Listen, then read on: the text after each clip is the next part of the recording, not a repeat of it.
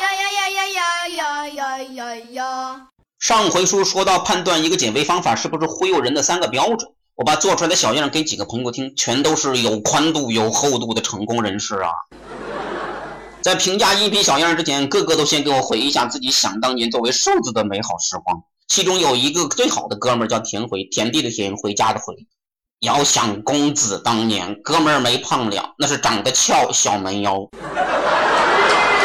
一样身高，十年来前凸后翘，后有屁股，前有腰。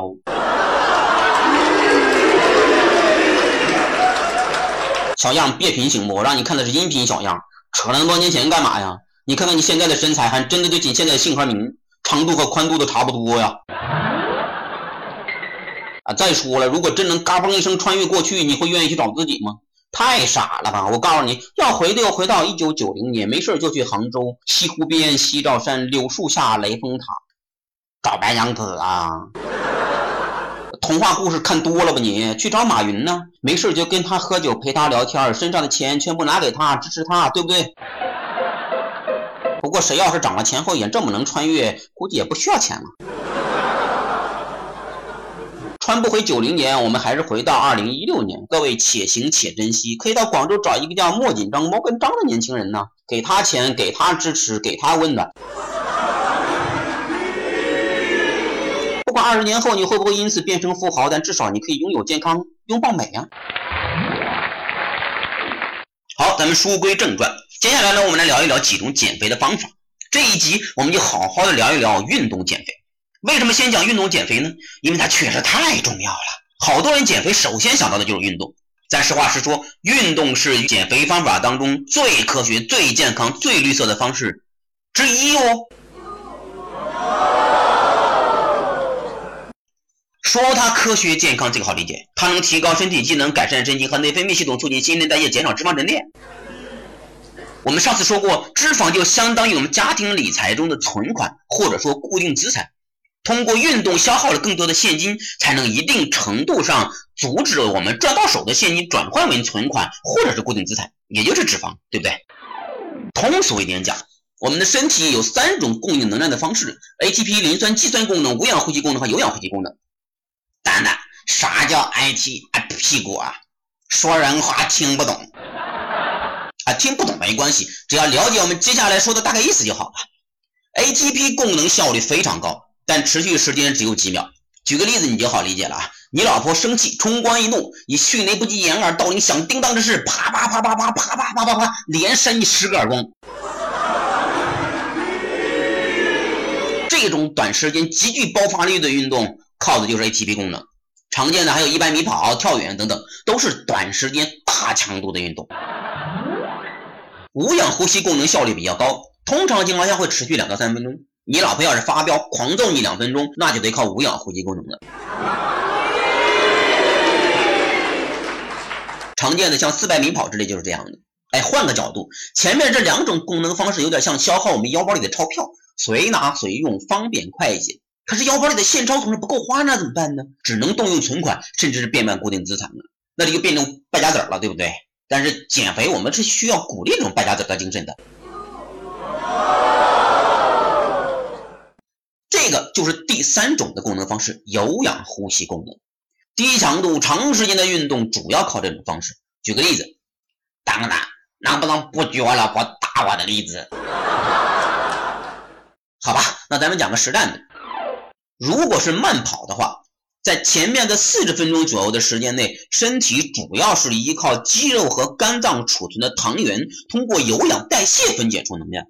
但这样形式的现金存款也是有限的。当糖原消耗的差不多的时候，脂肪就开始通过有氧代谢开始提供能量。这个时候，我们才开始真正的燃烧脂肪。但是不得不讲的是，如果是慢跑这样低强度的运动的话，起码得是四十分钟以后的事情。好我们来简单的总结一下，运动是可以燃烧脂肪的，有氧运动的效果是最好的，比如慢跑，但是需要至少连续运动四十分钟以上。可是，可是吃果果的现实是有多少人可以一次运动超过四十分钟以上呢？前几天里约奥运会如火如荼，我们微信里边也是天天运动会呀，看看谁在微信运动里边能够霸屏。结果呢，不少人在家里帕金森。嗯，拼命的摇手机来增加步数，有意义吗？有意义吗？对吧？哪天心情好，跟朋友出去打个球，两个小时完事儿，肯定觉得饿了，撸串喝啤酒，咔咔一顿饭，吃个七八百大卡，太正常了。啤酒一瓶三百多大卡，喝个几瓶，热量摄入轻松超过一千多大卡呀，甚至能够到两三千大卡。要知道，通常情况下，一个正常男性一整天的能量消耗也就两千到两千五百大卡。所以说，所以说，运动虽好，可不要贪吃哦。蛋蛋，我虽然胖，但我自制能力强，运动运动我最强，减肥减肥我最棒。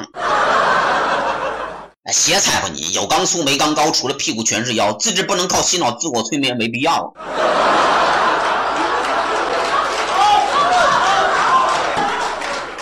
客观来讲，普通人每周去三次左右的健身馆，每次运动两个小时是可以有减肥效果的。一个月一般减重零点五公斤，也就是一斤左右。如果是轻微的超重三五斤，或者说纯粹是为了保持身材，坚持半年是能看到不错的效果的。前提是你要有坚韧不拔、锲而不舍、自强不息、矢志不渝的毅力。每周三次健身，每次运动两个小时，坚持半年以上。可是像你这样的是钢筋锅炒菜，热得快，凉的也快。你是坚持不了多久的，就算你老婆一离婚，相比按你这分量靠运动减肥，估计也得去到黄金马院了吧？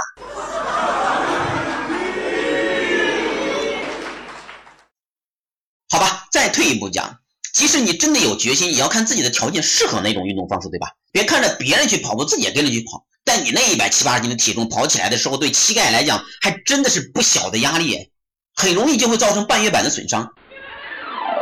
那胖子适合什么运动呢？答案是，你可以选择游泳啊，浮在水上嘛，对不对？但游泳也有它的问题，体温和心率达不到理想的燃脂标准，影响到了减肥的效率。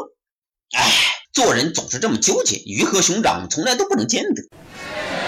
好吧，晚点我们可以开个专题来细致的讲一讲如何运动减肥，什么运动方式是最适合自己的。我们不得不说，运动减肥得看人，不是谁都适合，也不是谁都能减得了。我们刚才讲了，运动是最科学、最健康、最绿色的方式之一哦。对大多数人来讲，运动是健康饮食调节减肥方法的补充，这一点需要大家特别明确，它是一个补充。因为不是所有人都能够每天做到足够的运动量来保持体重和身材。好的，总结一下，运动减肥算健康，但需意志格外强。运动饮食不兼顾，寄望突破是妄想。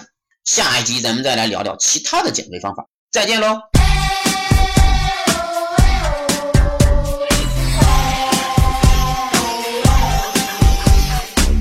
Hey, una mía.